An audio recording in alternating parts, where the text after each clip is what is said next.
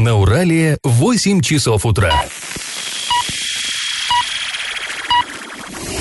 В эфире немного аналитическая, немного юмористическая и слегка музыкальная передача «Заварники» на радио «Шансон Орск». Категория 12+.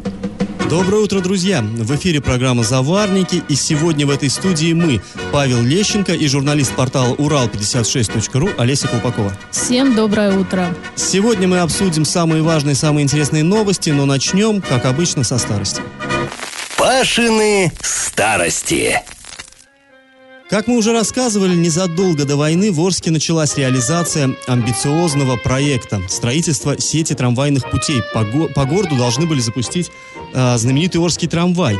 Ну, про то, как э, на первых этапах велась эта работа, мы уже рассказывали. Буквально за 4 дня до войны исполком горсовета критиковал местную контору Комдор Трансстрой и лично товарища Лаврова за то, что 200 рабочих. Для них даже решили быстро, спешно оборудовать общежитие.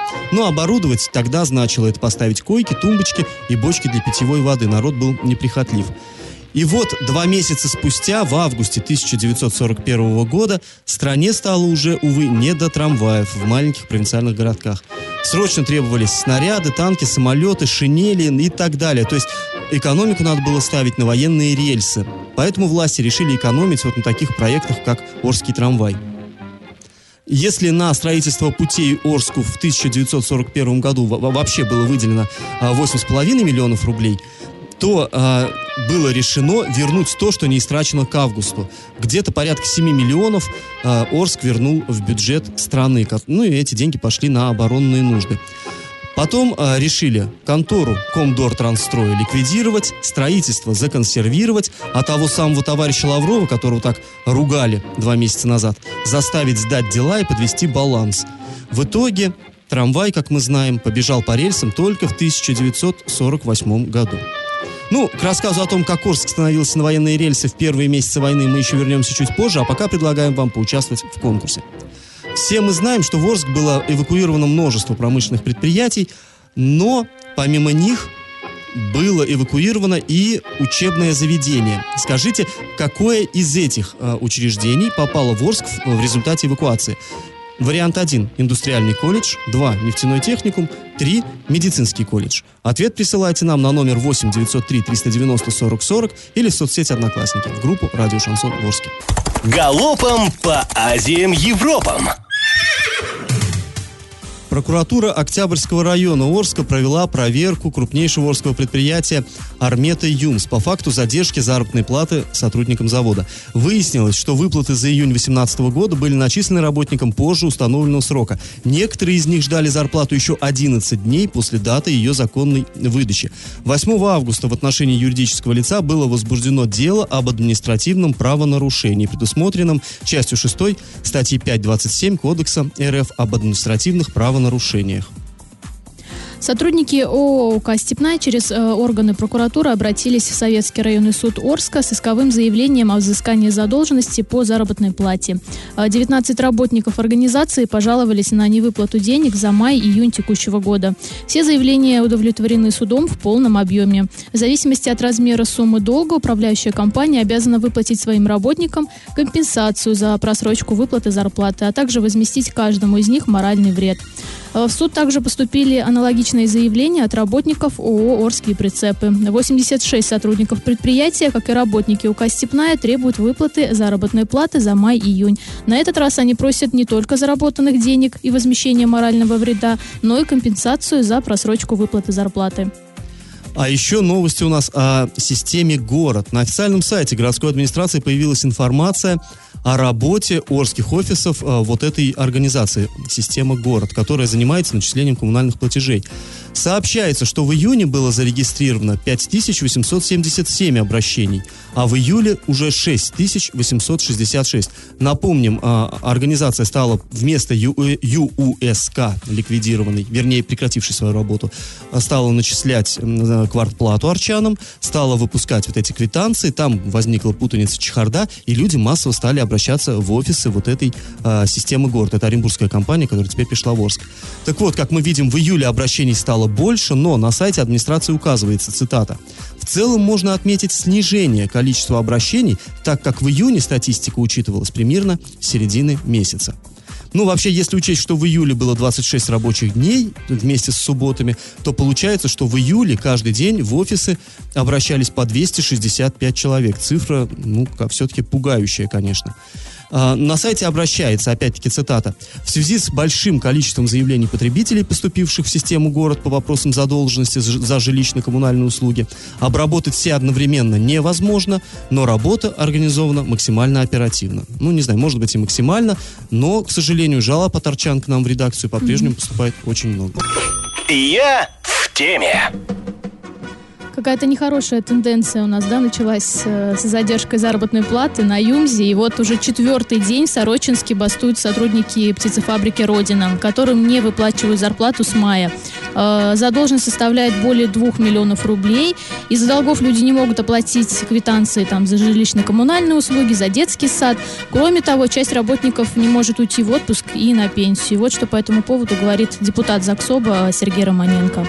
До сегодняшнего дня никто ничего не обещает, никаких выплат не производится. Сегодня были представители, поставляющие электроэнергию на данную фабрику, которые заявили, что в течение нескольких часов они отключат поставку электроэнергии. Кроме того, э, птица, которая находится там, постоянно не э, получает э, полный рацион корма птица не несет яйцо, значит отсутствует товар для реализации. И какое положение там, внутри, практически никто не знает.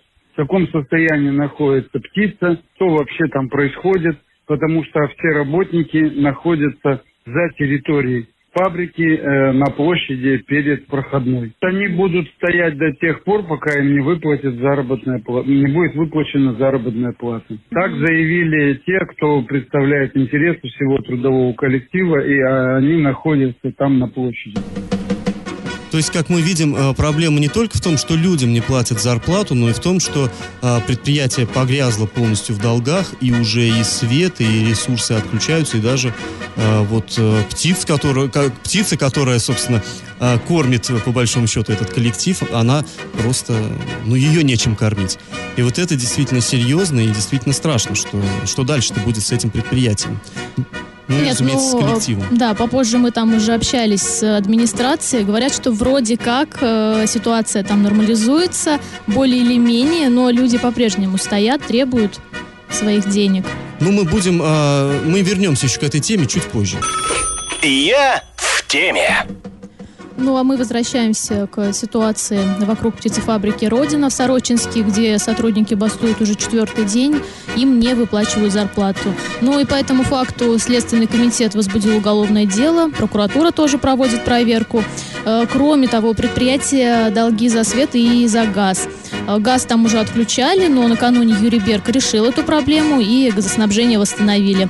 Что касается света, то с поставщиком заключили соглашение до 13 августа, то есть свет пока у них, слава богу, есть. И, э, кроме того, вчера в администрации Сорочинска нам сказали, что ситуация, в принципе, улучшается. Э, предлагаю вам послушать э, интервью Сергея Новикова свет сохранили, корм на сегодня есть, птица кормится, люди получают карточки, по которым как бы завтра должно перечисление по зарплате произойти. Это положительная тенденция. Ну, тенденция положительная. Будем надеяться, что все-таки ситуация разрешится благополучно. Там, кстати, на этой птицефабрике э, работает порядка 120 человек. Для Сорочинска это действительно много. То есть это достаточно серьезное производство для небольшого такого городка. Ну и радует то, что задействованы все уже рычаги, там и Следственный комитет, и прокуратура, и лично губернатор. Все-таки, глядишь, да как-то это э, все урегулируется, ситуация. Но вообще, друзья, что можно сказать? Как-то тревожненько. Вот сегодня мы сказали э, Юмзам по поводу выплаты прокуратуры, прокуратура, выплаты зарплаты прокуратура заинтересовалась, да, там по задержкам. Два орских предприятия, коммунальное и бывший ОЗТП, ну, то есть одно из предприятий на, на базе бывшего ОЗТП, тоже проблемы с зарплатой. Э, вот недавно у нас э, был губернатор, приезжал тоже на бывший завод холодильников, там проблемы и с зарплатой, с производством совсем сразу. Ну и вот э, даже в Сорочинске, то есть как-то, к сожалению, все это, ну, несколько напрягает. Но мы, конечно, будем следить за развитием всей этой ситуации и обязательно будем держать вас в курсе. Пашины старости. Ну а мы возвращаемся э, к воспоминаниям о первых военных месяцах. В тыловой Орск летом 1941 года, сразу после а, начала ожесточенных боев, потянулись эшелоны с ранеными. Это были сотни тысяч людей. Но, разумеется, Орские медучреждения, они до этого были переполнены, и не хватало их даже для того, чтобы обслуживать жителей нашего города, который тогда очень быстро рос они никак не могли вместить все прибывающих, прибывающих бойцов. Нужны были просторные помещения. Где их взять? Ну, разумеется, под госпиталь пришлось отводить все большие здания. А это клубы, дома культуры и, конечно же, школы. А, когда ученики восьмой школы весной 41-го уходили на каникулы, они думали, что 1 сентября вернутся в свои классы. Но война внесла свои коррективы. Как-то мы уже рассказывали, что сразу после вручения аттестатов, ну почти сразу, э, на фронт ушли почти все парни-выпускники восьмой школы. Вместе с ними на фронт отправился и директор Петр Николаев. Пошел на верную смерть, он погиб вскоре. А уже в августе здание школы стали спешно пере переоборудовать под госпиталь. Тогда это было, знаете, новенькое с иголочки здание. Только-только пос э, построили школу. И вот она стала все-таки госпиталем, а что делать с учениками? И их пришлось на новый учебный год переводить, заниматься в школу номер 6. Она находилась в поселке Локомотив Строя. Ну, где школа 6 находится, мы все прекрасно знаем. Тогда вот этот поселок назывался поселок Локомотив Строя. И э, стало проблемы перед городскими властями. Как де- детей доставлять туда, в шестую школу? Трамваев, напомним, еще не было. Трамваи законсервированы. И вот весь этот путь от восьмой школы до шестой детям нужно было ежедневно туда-назад проходить пешком. При том, что тогда не было, как вы понимаете, вот этих асфальтированных дорог, и вообще район был слабо застроен, и соцгород, и локомотив. То есть дороги были грунтовки, раскисшие осенью, а, переметенные зимой, а, ямы, канавы. И вот этот путь детям, ученикам приходилось постоянно преодолевать дважды день туда-назад. Но это все-таки старшие классы, а малышей, а, учеников с первого класса по третий, все все-таки пожалели и стали обучать в коммунальной квартире. То есть в обычном жилом доме отвели квартиру, выселили жильцов, там поставили парты, и детей в три смены а, им вели уроки. Вот такое было время. Ну а мы напоминаем, что в начале программы объявляли конкурс. Скажите, какое из этих образовательных учреждений попало в наш город в результате эвакуации? Один – индустриальный колледж, два – нефтяной техникум, три – медицинский колледж. Ответ присылайте нам на номер 8 903 390 40 40. Мы принимаем смс, сообщения в любых мессенджерах, а также в группе «Радио Шансон Ворске» соцсеть «Одноклассники». Галопом по Азиям Европам! Ну и коротко об областных новостях. А, не так давно мы вам уже рассказывали о скандале, который а, разворачивается в поселке Энергетик. На берегу Реклинского водохранилища кто-то вдруг начал какую-то масштабную стройку. Люди, местные жители, стали возмущаться, а, подключили правоохранительные органы. И вот в итоге мужчину, который захотел там построить, как выяснилось, турбазу прямо на берегу Иреклинского водохранилища, его все-таки оштрафовали. Выяснилось, что участок этот находится в собственности у физического лица, но предназначен он для ведения индивидуального садоводства. На самом деле тот, кто э, был вот в том месте, он представляет там сплошные камни, и с садоводством там все на самом деле довольно непросто. В общем, эту тему э, поднял портал урал56.ру, была проведена э, проверка, и в итоге застройщика оштрафовали на 4000 рублей. Ну, на самом деле, не такая большая сумма. Главное, чтобы вот это строительство все-таки, наверное, прекратилось, но, к сожалению, далеко не всегда так бывает, как мы знаем.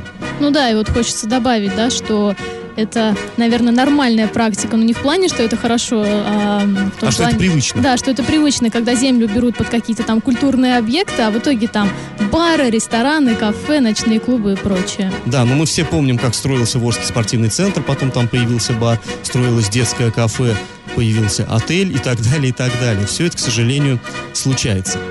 Ну, а медногорские врачи стали работать на три часа больше. При этом, по словам главного врача, они это делают по желанию. Кроме того, за переработку им доплачивают. А, в редакцию Урал56.ру обратился житель Медногорска, который сказал, что медицинских а, сестер приемного покоя заставляют работать в свой выходной день и без двойной оплаты. Но главный врач больницы все опроверг, сказал, что это добровольно, что это еще один вид заработка, и он, честно говоря, был в шоке, что кто-то по этому поводу возмущается. Ну и ко дню города в Орске. В этом году городу исполняется 283 года. Если кто не знал, праздник состоится 25 августа. Администрация Орска опубликовала праздничную афишу. По традиции будут у нас ярмарки, концерты в парках, фейерверк. Ну, концерты будут с участием местных э, коллективов. Наверняка жители Орска ждали звезд, но звезд, увы, не будет. Будем радоваться тому, что есть. Ну а вообще, если бы привезли звезд, наверное, жители города опять начали бы говорить, вот, лучше бы эти деньги потратили на дороги. Ну поэтому теперь мы без дорог и без звезд. Стабильность. И как это понимать? А вчера в Орске разразился такой неожиданный скандал. На Комсомольской площади без согласования с властями установили торговый павильон. Причем установили как-то стремительно. Еще утром там вроде бы ничего не было. И потом к концу рабочего дня вот вырос этот торговый павильон. Причем вырос он как-то интересно на газоне прямо. А, неподалеку от поста полиции. Вот на том месте, где раньше располагался большой рекламный экран. Ну, пока павильон этот не работает, там ведутся какие-то работы. Э, корреспонденты портала Урал56.ру обратились в администрацию города с просьбой прокомментировать ситуацию, что же там такое строят, и удивили чиновников. Оказалось, что те просто не в курсе, что вообще там что-то какая-то стройка ведется. Оказалось, что конструкция появилась без согласования. Информацию донесли до руководства города, и сейчас вопрос прорабатывается в нашем Белом доме. Ну, удалось корреспондентам Урал56.ру э, связаться с владельцем вот этого торгового объекта, и он по телефону сказал, что это будет кофейня.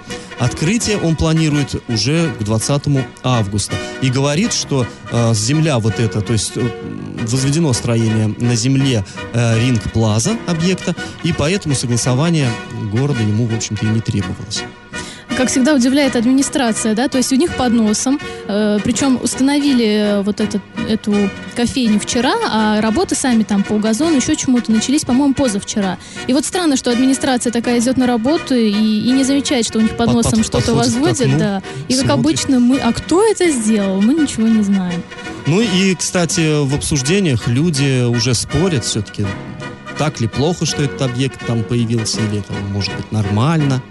Ну, вот по моему мнению, ничего плохого здесь нет. Э, если я права, какая-то кофейня, да, то это там, это сеть кофейн, и там очень вкусный кофе.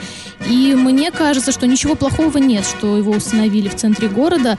Э, просто у нас через каждые пять метров есть э, пивные, да, разливные какие-то, и никого это не смущает. А тут установили кофейню, э, скорее всего, там будет и выпечка вкусная, и прогуливаясь с детьми, можно спокойно зайти попить кофе, взять что-то вкусненькое идти. И... Но народ у нас почему-то начал ну, знаешь, Алис, я тоже, как тот народ, я что-то тоже как-то начал психовать. Мне тоже, например, это не нравится. Во-первых, все-таки э, кофейня, никто не говорит, что кофейня не нужна. Да пусть, ну, немножко ее уберите с газона и куда-то чуть-чуть вглубь. Все-таки это главная площадь города. Там есть какой-то архитектурный план, да.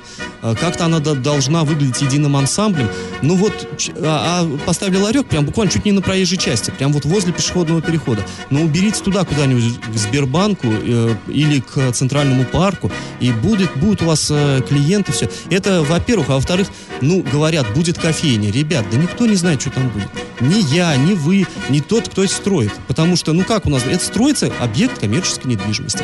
Поставят, будут продавать кофе. Кофе не пойдет. Ну, вот не будут покупать владелец либо продаст этот объект, либо сдаст в аренду. А что там будет? Может, там будут продавать шаурму, может, там будут центр микрозаймов, может, еще что-то мы не знаем. Поэтому все-таки надо бы, конечно, как-то соблюдать правила, которые существуют в городе у нас, и, э, ну, спрашивать э, мнение архитекторов и прочих ав- э, авторитетных и образованных людей.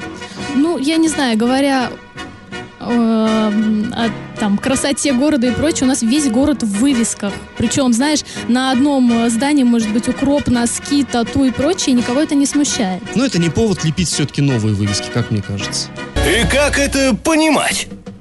А, вчера в Ленинском районном суде Оренбурга прошло заседание, где выбрали меру пресечения предпринимателю, э, владельцу э, свинокомплекса Вишневский Виктору Железнову, которого обвиняют в мошенничестве. А, суд смягчил меру пресечения и назначил бизнесмену домашний арест до 9 октября текущего года. Но следователь, который ведет это дело, заявил, что Железнов, находясь на свободе, может повлиять на мнение свидетелей и воспрепятствовать следствию и установлению всех деталей этого уголовного дела. Поэтому он просил продлить срок пребывания под стражей Железного еще на 5 месяцев, то есть до 8 декабря, чтобы исключить возможность давления на свидетелей и следствия. Также следователь указал, что Железнов может уехать из страны, так как у него есть загранпаспорт. А, ну, а адвокаты Железного сообщили, что у подзащитного есть заболевание, лечение которого невозможно в СИЗО. Также они предъявили в суд многочисленные положительные характеристики о подзащитном от полиции, общественных организаций, различных аграрных коммерческих предприятий. Ну и по версии защиты следствие за прошедшие два месяца ничего не сделало для раскрытия этого дела. И по их мнению следствие затягивает его. Но здесь, друзья, чтобы вам было понятно, кто такой этот Виктор Железнов, не раз мы про него говорили. Mm-hmm. Интересно, дело, по которому он э, попал вот э, в следственный изолятор и теперь попал под домашний арест. Э, обвиняется он в преступлении вместе его, так сказать, ну, подельник, наверное, неправильно, подозреваемый по тому же делу это министр сельского хозяйства Оренбургской области. То есть там история о мошенничестве, о использовании государственных средств, средств государственной поддержки на агрокомплекс и так далее. Причем э, министр, который, ну вот интересно говорят, предприниматель может оказать давление на свидетелей, а министр не может, так министр-то давным-давно отпустили под домашний арест, и вот это придает э, пикантность ситуации. Почему по одному делу проходят два человека, один при власти, ну, практически при погонах, да, а другой предприниматель, фермер. И один может, э, точнее, тот, который при власти не может оказать давление на свидетелей, поэтому он может э, ждать приговора дома, а вот этот может. Ну, в этом смысле, наверное, все-таки справедливость некоторая восстановлена. Ну а вообще, конечно, вся вот эта история с тем, что э, обостряются болезни неожиданно mm-hmm. вот у людей, которые проходят по громким коррупционным делам, и ну это в общем-то привычная уже тема. Ну и интересен, конечно, аргумент, что он мог покинуть страну, поскольку у него был загранпаспорт. Ну, на самом деле, загранпаспорт есть у да, довольно да. многих людей. И получается, что владение загранпаспортом может быть расценено э, как э, отягчающее практически обстоятельство и может сильно повлиять вот на судьбу.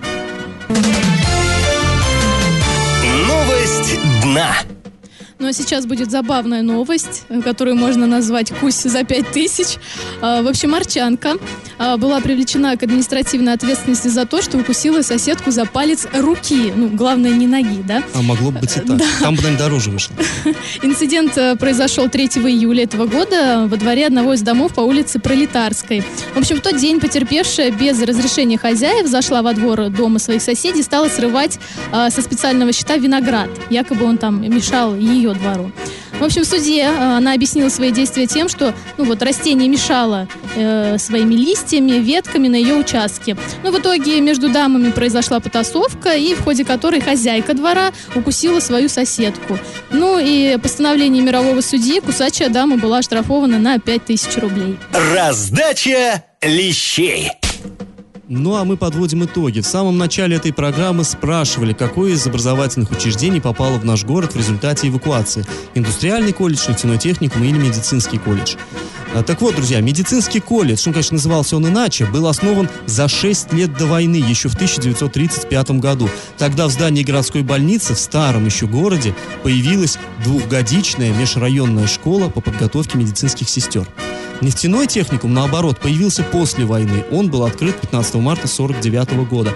А вот индустриальный колледж был эвакуирован в Орск из Днепропетровска. Точнее, изначально это было даже два техникума. Днепропетровский коксохимический и Днепропетровский индустриальный техникумы. 8 а августа 1941 года в Орск прибыли 5 вагонов с оборудованием лабораторий, с учебниками, а также э, прибыли преподаватели и даже часть студентов вот из этих двух э, техникумов. 24 сентября 1941 года был объявлен набор учащихся в Орске, и к занятиям они приступили в ноябре 1941 года. В общем, правильный ответ – индустриальный колледж, цифра 1. Олеся, кто у нас сегодня выиграл? Так, ну а победителем у нас становится абонент, он, к сожалению, не представился, заканчивается его номер телефона на 8555. Безымянный абонент получит от нас приз 50 рублей на баланс сотового телефона. Абонент, ну, пожалуйста, подписывайтесь в следующий раз, как вас зовут. Остальные участники получают утешительный приз, душевную песню. Мы с вами прощаемся. Этот час вы провели с нами, с Олесей Колпаковой Всем хороших выходных. и Павлом Лещенко. Пока, до понедельника, удачных выходных. Завариваем и расхлебываем в передаче «Заварники». Каждое буднее утро с 8 до 9.00 на радио «Шансон Орск». Категория 12+. Радио «Шансон». СМИ зарегистрировано Роскомнадзором. Свидетельство о регистрации Л номер ФС 77 68 373 от 30 декабря 2016 года. Категория 12+.